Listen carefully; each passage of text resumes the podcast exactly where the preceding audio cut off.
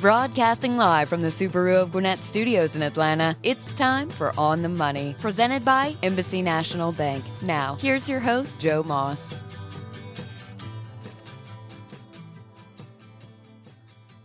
Hi, everybody. Welcome to this week's edition of On the Money, the number one small business show on Business Radio X.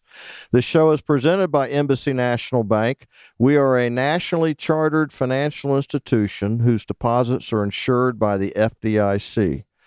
On this show, we try to focus on topics designed to help small business succeed because at Embassy Bank, we're proud of how we help small business. I'm Joe Moss, your host and president at Embassy National Bank, and we welcome you from the Subaru Gwinnett studio. Um, today, we're going to talk about a very interesting topic. And uh, as I say, this is right on the money given where we are in today's world. We're going to talk about the cloud. And to do that, we've got Olivia Rose Jenkins. Hi, Olivia. How are you? Hi, Joe. I'm doing great. How are you? founder and CEO of Cloud Secure, cloudsecure.com and uh, we're going to talk about her background. Uh, Cloud Secure uh, is a new company, so we'll probably spend a little time on why you decided to start it and uh, some of the thought that you went through. But mostly, we're going to be talking about the cloud and its impact on small business. So, Sounds great. Glad to have you. So, give us a little bit of background. So you've been in this business, it says, for the last 15 years. Where do you come from? And what are your some of your experiences, who you've worked for, et cetera? Well, my roots uh, have been traditionally in marketing. And then I started working for Internet Security Systems, ISS, right here in our backyard in Atlanta. They were founded out of Georgia Tech. Is that correct? Yes, by okay. Chris Klaus. Okay. Uh, Tom Noonan was the CEO. I worked for them in 2002. Just got the the security bug. I just loved it. I just love the idea of just helping companies find gaps and, and figuring out interesting ways to close the gaps and, and the whole constant battle between, for lack of a better term, good versus bad. And of course, I'm on the good, good guy's side. I worked for them for about five and a half years and I went into consulting. So my focus there was payment card industry, uh, PCI, helping companies uh, find where all that credit card data is mm-hmm. and helping them remediate and meet PCI requirements uh, that were set forth by the credit card brands and also managed by the PCI Council. So I went to all these different types of companies nationwide, even global mm-hmm. at times, and it it was just a great experience. But I wanted to go to uh, something smaller when we were bought out by uh, IBM. Mm-hmm. So I went to a company based in Omaha. I still stayed here in Atlanta area called Solutionary. Uh, they were bought out by NTT Data. Okay. Oh, sorry, NTT uh, a couple of years ago. There, I kept on in consulting and really just enjoyed my time, branched out into medical data protection, uh, helping organizations of all sizes basically safeguard themselves against risk. And there I kind of just rose through the ranks and I came, uh, I left there about after about seven years, worked for a company local to Alpharetta, Georgia, called Control Scan. I was there for about an, a year and a quarter. Uh, I ran their security consulting services group. So all the cool stuff like uh, penetration testing, that that's the hacking into the the networks yeah, and the environment. Worst nightmare. That's correct. but but the, you got it to be good at this business. Don't you have to think like a crook? Yes, which is what's great about it. Yeah. it's fun. Um, and some of the people you work specifically at ISS, which is a great Atlanta success story, by the way. They were masterminds at this stuff, weren't they? The the techie guys. Absolutely. Well, there are masterminds everywhere. I've worked with many, many, many masterminds who can hack into anything from anywhere. At, at any kind of trade show you go to, you would find these guys just for fun because they were bored trying to hack into the free internet stations that they have at, on the show floor. That's what they do. Um, Brilliant. Um, should we all be worried about this hacking thing? Well, uh, you've got the the good hackers and the bad hackers. You got to draw a big distinction between the two. The good hackers will help you find out where your weaknesses and vulnerabilities are, so you can close them and protect yourself against hackers. Then you've got a lot of hackers who are the not working for the side of not so good for evil intentions of theft or causing problems or espionage, just trying to get into your heads or causing issues, uh, trying to bring your website down, stealing your data. There's many reasons and purposes for so, it. It can be as bad as just having evil intent, not trying to steal anything, just trying to take you down They can do it for fun. They could do it. Uh, from To- their college dorm room. absolutely. Your teenage son in the basement. That's the scary part. You see some of these shows, and they find the hacker, and it's a little twelve-year-old in the in the basement. Yeah. Um, Different countries as well. yeah, that's now. Tell us about the cloud. For all of us laymen or lay people out there, what is the cloud? When we hear the cloud, what does that mean? So, to the general layman, layman, what you have to know about the cloud is there are three main groups uh, or types of cloud. Cloud, in a nutshell, I'm going to break it down really simply here. It basically means using another company's servers Okay. and not your own. okay. So when you do that, you are sharing space and capacity and capacity and uh, speed and all that good stuff management with other companies. Now you can have your own cloud. Uh, it's more expensive, but ideally, to get the real benefits of cloud computing, you would share it, um, share the servers with other companies. That's very simply put. So if I've got, uh, if I'm a company and I have a server in my office, but then I technically have my own cloud, is that fair? No, because you still have hardware. Okay. You're getting rid of the hardware. okay. So you're getting rid of all the upfront costs of buying the hardware, buying the server, buying the firewalls, um, and so forth. You, you're getting, you're able to ramp up faster, and you also have somebody else managing it for you. So you reduce a whole bunch of upfront costs and expertise that you need. So one of the biggest things that come out of the, the cloud computing is that the way that, that IT staff, as it's traditionally known, instead of going driving down the street to the data center or going to the server in your server room, instead of having the hands-on management of that, it's now in the hands of a shared hosting, or sorry, a, a cloud provider who will manage it for you. So the the role of the IT staff is changing as well. A lot of these companies they're just providing storage and computing power, but they're not providing software. That's where the three different types. Okay, let's keep going then. Yeah. All right. Okay. So you've got uh, three different types, and, and it's each end with AAS as a service. okay. You've got software as a service, you've got platform as a service, and then you have infrastructure as a service. The typical layman, if, if you're a lawyer and you're going on to um, and you're using Dropbox, that's the software as a service. It's Now owned- they have their own storage capability. Dropbox does. exactly. Okay. So they own and they manage it themselves.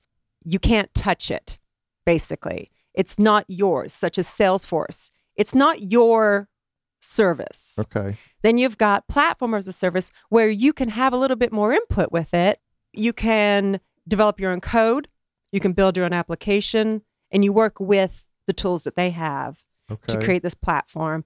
then finally, you got infrastructure as a service. This is where you hear of the big guns out there, such as Amazon Web Services, AWS. You've got Google Cloud Platform. You've got Microsoft Azure, and you've got a whole bunch of these. And these are the ones that have these massive, massive data centers all over the world.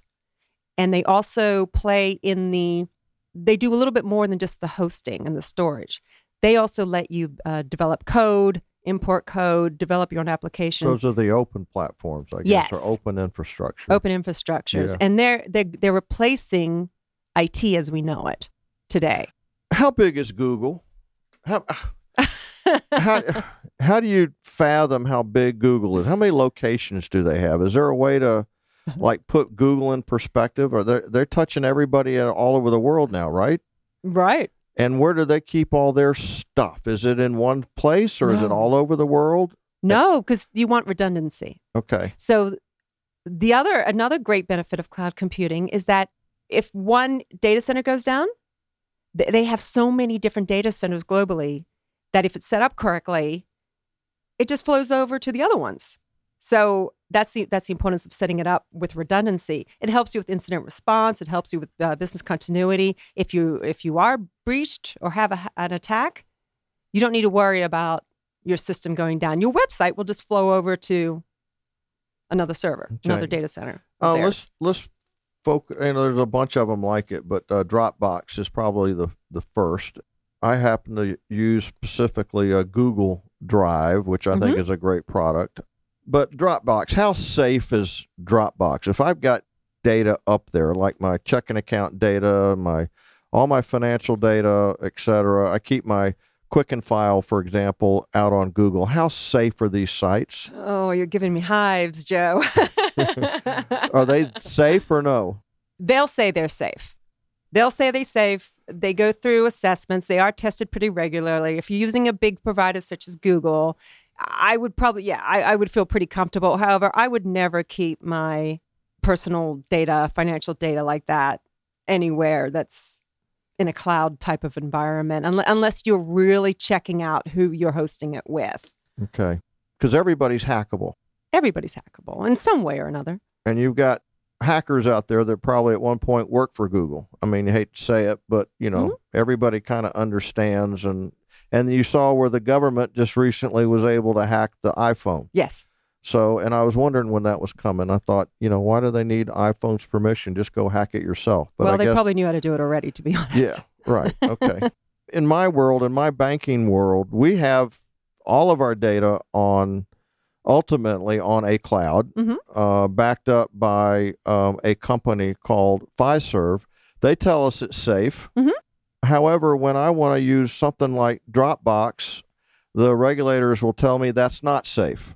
I guess it really depends on the provider. Is that is that fair? It's easier, and I use the word easier on purpose. It's easier to trust a company such as Fiserv because you have trust in them as their customer for your bank that they have done their due diligence. There's no such thing as zero risk. You can't expect a company or, or there to be zero risk anywhere. It's impossible because every single day new vulnerabilities emerge. What you can do is put trust in Fiserv that they have thoroughly validated their cloud hosting providers and whatever cloud solutions they're using, and that they have in house teams that monitor it on a 24 7, 365 basis and follow up on breach alerts and events and make sure that nobody's getting in to your data. That's under their responsibility. And you know, being a a, a community bank, we really don't have time to do all that stuff. So right. we're kind of just relying upon the fact that it's a big name, and we're going to trust them to do with what they need to do. Right. Um, let's talk about a um, law firm since you mm-hmm. focus on law firms. Probably a lot of law firms will go to a Google Drive or a Dropbox. I mm-hmm. would think. Correct. Now, is that they a? Would. And they've got a lot of stuff out there what do they need to do to make sure my stuff is safe with them? Well, law firms are struggling nowadays, which is why I decided to focus on them first. I really enjoy working with small to medium law firms because they really need some help. Um, they traditionally have not been helped out a lot or have not paid much attention to security because that's not their key focus at all. Mm-hmm. So law firms that are using Dropbox, I was at a, a tech event, a lawyer tech event a couple of weeks ago, and lawyers were showing me right and left how on their cell phone they can just do a four digit password on their cell phone and then they click on a link and they're into their Dropbox. And they store all their client files there and all that personal identifiable information, PII, um, and credit card data and medical data if there are malpractice. That's uh, scary. It's terrifying. And they're very proud they're very proud of it because they want ease. They want to eat. They're they're traveling a lot. They they're working from home. They're on their iPad. They want to be able to just click a button and they're in. So I said, well, you trust you. This was a solo law firm owner. You trust you. But what about your three employees? And he said, Well, I'm firing one in a few weeks. He just doesn't know it yet. And I th- said, Does he have this access? Just boom, right into Dropbox. And he said, Yes. And I said, Well, you may want to consider going to your hotel room tonight and turning that off. And that's interesting because not everybody's got controls in place when an employee leaves to change the password. I mean, we have, because who we are, we have a protocol we go through if somebody leaves or mm-hmm. if we mm-hmm. ask somebody to leave. Um, but not everybody has that. Now, I would think a, a, doctor's office, think of all the data a doctor's office has. Right. Some of them use Dropbox, I guess. I mean, there's not some kind of national medical cloud out there, so everybody's kind of saving it where they can. That's right.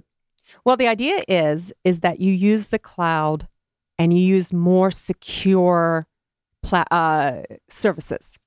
So if you want to use Dropbox, if you, for some reason, you're heavily attached to Dropbox, that's fine. But enhance it with additional security controls. Use encryption. Make sure you're using encryption. Make sure you're using two factor authentication, which means some, the person logging in has something they have and something they know or something they are. Uh, so it's two of the three. So password and biometrics, for example, or password and a token that has the changing uh, number. You're listening to On the Money. This is Joe Moss of Embassy National Bank. We're talking about cloud computing with Olivia Rose Jenkins. I'm sorry. And um, she just started Cloud Secure. And um, we it's a little scary how I'll say a little scary how little we know about data storage. Absolutely. So anybody that has any kind of customer information that keeps it on the cloud is at risk. I wouldn't say that. I would say any organization that transmits, processes, or stores any kind of data, okay. sensitive data belonging to their clients, employees, so forth, assets, they're at risk. So I'm I'm broadening your statement. okay, and in the, the old days, we said, well, we'll just keep it on our hard drive, and we didn't like that because it wasn't backed up. Mm-hmm. But and if it's just on your hard drive, nobody can get at that because it's not connected to anything in the old days. It was just your computer. And uh, I guess we felt pretty safe with that. But they said, no, no, no, no, we got to keep it backed up. So now we're going to move to collected storage on the an in-house server. And now everybody's saying, no, no, no, no, we don't like that. So we're going to go to the cloud. So in order to get all these benefits, though, we take a risk for someone being able to go grab it. Obviously, you believe the economics are are such that there's a lot more to be gained by taking care of these efficiencies than worrying about the risk. Well, there's the risk is very low if you deploy it properly. Okay. Because well, not everybody's going to do that. If I'm thinking of a doctor, say four doctors in an office, the last thing they're probably thinking about is whether our data is secure. Right. Which is why I offer, if I can talk about this for a little bit. Sure. What absolutely. I do is I have a six phase process, which I'll go into very quickly. The first one is discovery, where I identify exactly what assets everyone is using. So you have a lot of iPads, a lot of iPhones, a lot of third party devices, removable storage that I guarantee you don't know about that are connecting to your network, wireless access points, because employees like ease, they like to work easily. So they don't often think about the security perspective of things, aspects of things. So my first phase is discovery, finding out exactly what data you have, who has access to it, where is it, how, uh, why is it being stored? It's probably being stored unencrypted in in some areas. The second part would be assessing the risk for all those items. I have seven areas where I typically focus on assessing the risk. So you can see where is your risk really lying when it comes to your company? Is it internal theft? Is it access? Is it storage? It could be all of the above. Transmission. Uh, the third phase is designing the plan to close all those gaps. And part of that plan design is working through cloud solutions. There are several out there that are built just for the law firm industry, but there's several out there built and for probably medical. just for medical as Yeah, well, right? just for medical, exactly. Different industries. The fourth step would be to actually deploy, do that for you so it's secure.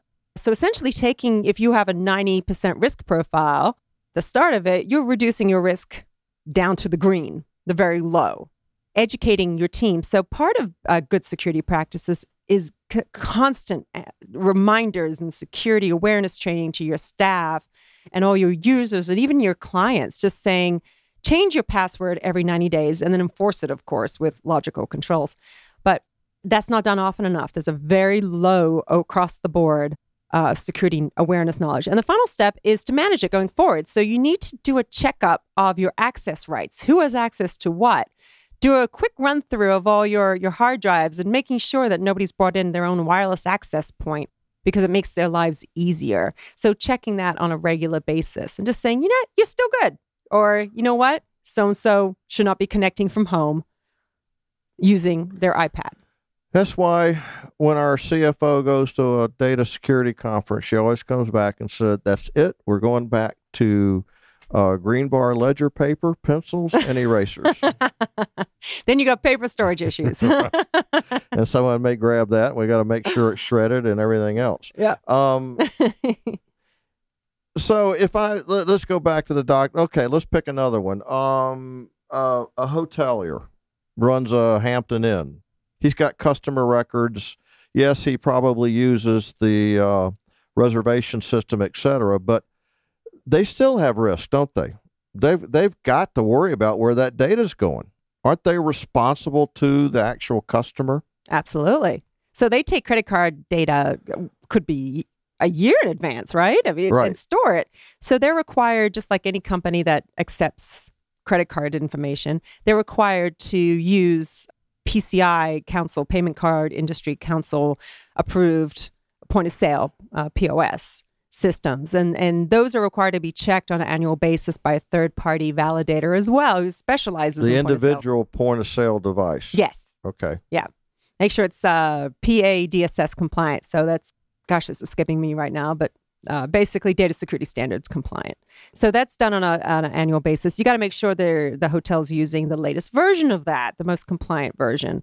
So what happens is is that when a, a, a customer or somebody staying at the hotel calls with their credit card number, it's put into the system and it's encrypted and it's never seen again until somebody comes in and uses their own card hmm to actually to stay.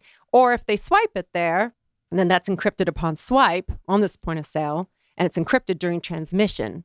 So it's encrypted during storage. There's a lot of controls with PCI that assessors will look at to make sure that the encryption is up to snuff, you're using the right type, it's strong enough, you change the encryption keys, there's limited access to those keys, so limited number of people can actually decrypt the data.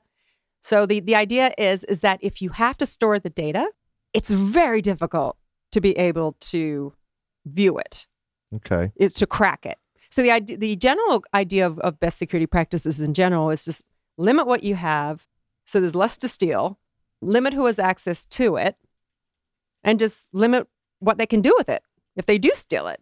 If you limit what you have a lot of a lot of companies out there store data forever hmm years because some companies have a seven year refund or they they accept credit cards you know and, and they keep them forever. That's just how they've always done it you have to learn to let go of your data when you don't need it especially medical data and personal data it's uh th- those that goes for very large costs down on the dark well, web and that's the one that kind of gets me a little bit because um, there's a lot of sensitive data out there, but yet the last thing that a doctor is going to worry about is whether my data is secure. So now they've got to go out and probably hire someone either full time or a consultant like yourself to come in and help them out with that. But it's just a whole nother thing to worry Mhm. about. And that every business has this concern. every business should have this concern um, most And- businesses nowadays are getting that concern which is Now, good. what what liability does either a lawyer's office or a doctor's office or a hotelier? What liability do they have to the customer? Well, if you have a breach, if you're a large enough organization, you very well could end up on the cover page of USA Today. That's just a bad business sense, right? Nobody wants to do that. But the only way you're going to know if you have a breach is if someone announces that they have breached you, or whether you have figured out that you've been breached. Yep, there's a number of ways. You could also, those two ways, you can also be notified by the card brands saying that they've received multiple calls. There's many, many ways. Um, the dark web is where a lot of these this sensitive data goes to be sold and resold and resold, just like an eBay. hmm I can't remember your question.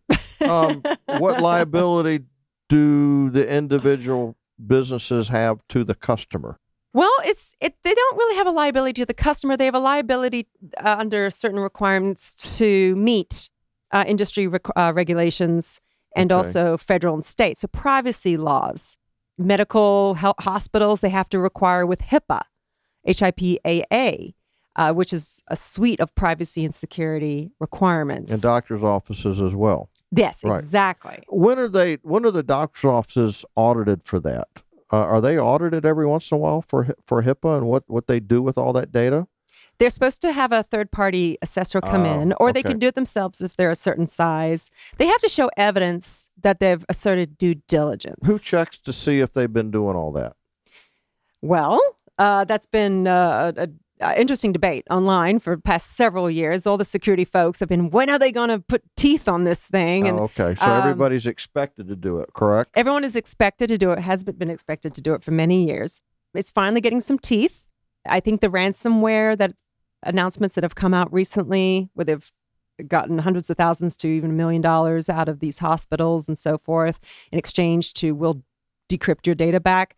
That's going to urge some people and some hospitals and companies thing. to, to stand up and pay attention. Well, you know, um, like at a, if I have my identity stolen, I really don't know where my identity was stolen from. I just know it was. I just wake up one day and Right. find out that I have no money in the bank, and then I, if oh my gosh, it's been Yeah. stolen. But I really don't know where. It. I can't go back to the doctor's office or to the subway or to the uh, hotel and say I used my credit card here and someone stole my data, so therefore you're responsible Right. but ultimately they are responsible if I- i guess i understood that if if i can prove that it happened there that they would be responsible yes, they they should be responsible. They would be responsible. You you you do have repercussions in that case to to be on your side. okay Um, the best thing you can do is honestly freeze your credit. Nobody can really get to it. Um, medical records nowadays is much more valuable than credit card information because credit cards uh, brands have put a lot of uh, detection fraud mechanisms into place. Plus, if somebody steals your credit card, if you check your credit card account pretty regularly, you you can stop and you and you get a new card and you can call up your credit card company and hopefully they reimburse you. And i got 60 days under Yeah, law so under law. okay, right. However, your medical information that can be used for identity theft, and you don't. Who checks your, your medical records? I mean, you can. how would i know right How would you know? right um, you often know if you go buy a new car and you get declined or you get a notice or whenever you submit your taxes once a year you get a notice back saying that um, somebody's already submitted under this Or, social uh, security I just- number. one day i got a my wife got a call from an auto dealer down south of town asking if it was okay if they went ahead and delivered the car. Well. We didn't buy the car and we called the police office and no one would help us. Nobody would help us. Nobody wanted to touch it now, we don't know who to call we don't know who to talk to we get calls like this all day long we don't know what to do so i mean it was uh, it's a little scary what Well, goes on in that case the dealer should call the fbi because somebody used Sure. fraudulent yeah. yeah you talk about all the risks why use the cloud because the cloud offers so many benefits to it. And when done right, when you deploy it correctly and use it correctly, it's fairly secure. I won't say it's 100% secure because nothing in security is 100% secure. However, the the benefits you get from using the cloud are, are massive. If you're a small to medium company, you can innovate fat quicker, quicker. You save money, you've reduced costs, you're able to change faster. You can use those those systems, those servers for testing. You can properly segre- uh, segregate your testing and your development and your deployment environments properly. So you you reduce your own reduce your own impact. or, or if you're a law firm all you got to do is have give everybody a laptop and a dropbox account and boom you're in business You're giving me hives again. well, um, and I like the medical thing. For example, I have a portal now at my doctor's office, and I can go in and look at all that stuff, and that's Mhm. that's good. I would hate to see if someone got into my portal, but you know, I I think it's fairly secure. But we we do trust a lot. We do trust a lot. It wouldn't be that hard to get into your portal because you probably log in with a username and password.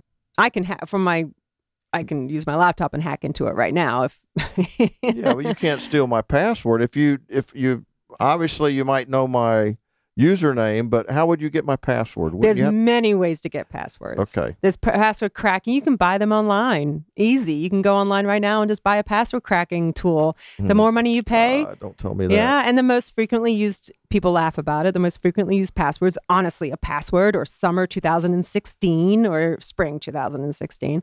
That's my guys, uh, all my hack, uh, my pen testers who, who've ever worked for me used to just laugh all the time about how easy it was to just type in simple passwords and they're in. Should I have a different password for every site? Well, you should. However, that's very difficult to manage. But let me tell you about a great tool, and you can use it for businesses too.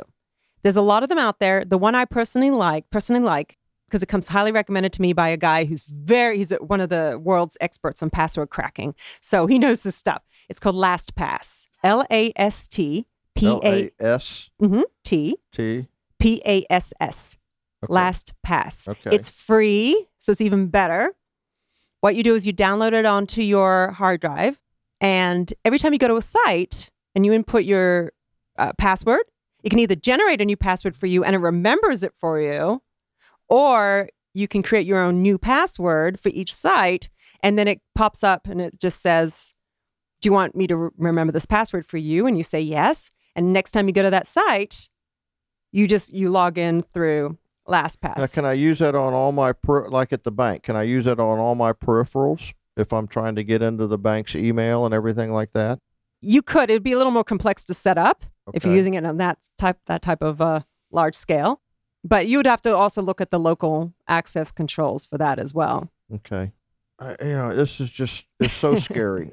You know, and you go to the fact that nothing's even safe at home. Uh, we talked about this on one show that you got to have a firewall on your, and you you've got to secure, uh, put up an encryption on your, in on your network at home because people can go down the street Mhm. and and hack into those. You know, the story in Canada about the police knocked on this older people's door and barged in and tore the house up and said, "Well, what are you looking for?" And they said, "Well, we're arresting you for kitty porn." Well, a guy had been sitting out on the front, had been coming by at night and accessing their server from the street, so that's where they thought it was coming from. So, how many people out there? Just get real simple with just with the cert with our network device at home have an unencrypted network. Oh, Most, I mean, when I look at available networks, most of them are not secure. yeah, and then you hope that they have a password once you actually get onto their their wireless. I think it's easier nowadays to encrypt it. I definitely would. If anybody listening to this show, I would definitely check it. I would also try to hide your SSID. That's the name that pops up. So if you say, you know, my internet connection, try to hide that so you're not even visible to begin with, Mm-hmm. if you can. But I would definitely just just check and and uh, definitely look at what you're using to access websites on, on your computer. Make sure you do have a personal firewall enabled on your computer. It's free. Make sure you have antivirus enabled. You can get free ones out there. Or you can buy Right. one like Symantec. Make sure you're not downloading crazy stuff and just do not click on spam. Do not click on the link. Don't fall for spam. It's it's the Like easiest we way. get tested like that all the time at the bank. I failed the last test, by the way. oh, but, um, which I was reminded about in the board meeting last week, but that's okay. good to um, know. but at a, as a business, if you're running a wireless network in your business, you really need to separate that out from what you may let the consumer use while they're in the lobby than what you're using behind the desk, correct? You should segment it out. Yes, I mean if you look at uh, TJ Maxx, the whole TJX breach that was years ago, that that all came from unencrypted wireless. Somebody was sitting in the parking lots and just hacked into it and stole hundreds of thousands of credit cards. Um, and look, you know, just got into so the they had sale. one one wireless for the consumer plus for the for the inside the office as well. Everybody Yeah. was hooked through the same wireless. It was all integrated. Uh, they didn't have sufficient segmentation controls in place. Well, that just sounds stupid to me. well, Okay. Um, I think they learned their lesson. okay. Well, um, uh, tell you what, we've end we're we're at the the end here, but it's been a interesting conversation. We probably need to do this again. I guess what I continue to learn when I have conversations out about the subject is there are people out there right now as we speak who are trying to steal my data. yes, It's what they do. It's how they make a living. Yep. Or for fun. or just for fun, but they're trying to steal it. So just assume that your data is trying to get stolen and act accordingly. Yes, Whether don't trust. whether you're a law firm, whether you're a medical building, whether you're a hotelier, whether you're uh, a community bank, whether you're a fitness center, Mhm. uh, it doesn't matter. hmm um, you're someone's trying to steal your data. Somebody right now is trying to hack into Right. this radio station. All right, Olivia, this has been a great conversation. and uh, what? Just a nerd Oh, mic there. Right. They're, they're saying ding, ding, ding, ding, ding, ding, ding, ding. What can we steal? What can we steal? Well, they want to probably commandeer our voices and get out some kind of message, right? Just for fun. I'll give you, as uh, O'Reilly said, I'll give you a last word. Give us uh, 10 seconds of wisdom here at the end and then tell us how to get in touch with you. my my 10 cents of wisdom would be what I just just said. Just don't trust. Data is a very expensive commodity. It is a commodity nowadays. Just guard it, lock it down. If you do have it for yourself and for your business, restrict access. Try not to save it. If you do have to save it, then save it with a trusted third party or encrypt it or use very limited, very restrictive access controls to it. And as a small business owner, you have to worry about it. Absolutely. You can't ignore it and hope it's going to go away. because hackers now see opportunity with small companies Right. because the big companies have started to figure it out. Small companies, though, are ripe for the pickings. They got the same data the big companies have. They do. if you're a law firm, a doctor's office, I hate to tell you this, but you're getting hacked. I mean, someone's trying to hack you right now, and you're responsible to safeguard my data. Yes. All right. How do we get a hold of you? Well, you can uh, call me anytime. I'm at 404 663 9000. That's 404 663 9000. In an email? That is my cell phone. My Okay. email is Olivia, O L I V I A, at Cloud Secure. That is Cloud Secure with a Q instead of a C, dot com. Or you can visit my website at www.qloudsecure.com. Q L O U D S E C U R E. Well, And I'm tha- always happy to chat. Well, thanks. And uh, it's been a great conversation. I'm glad you're here, and um, I hope we've scared everybody because we need to get scared. I'll help you. That's our show. This has been On the Money, the number one small business show on Business Radio X, presented by Embassy National Bank. Be sure to follow us on Twitter at on underscore the underscore money and then the number one. And you can listen to our shows by visiting onthemoney.businessradiox.com or download them for free on uh, iTunes. And we're also up on the Business Radio X Gwinnett YouTube channel so you can watch a video of the show shortly. So, um, again, thank you, Olivia, for being here. And until next time, I'm Joe Moss of Embassy National Bank, and um, we're going to add a fourth thing here.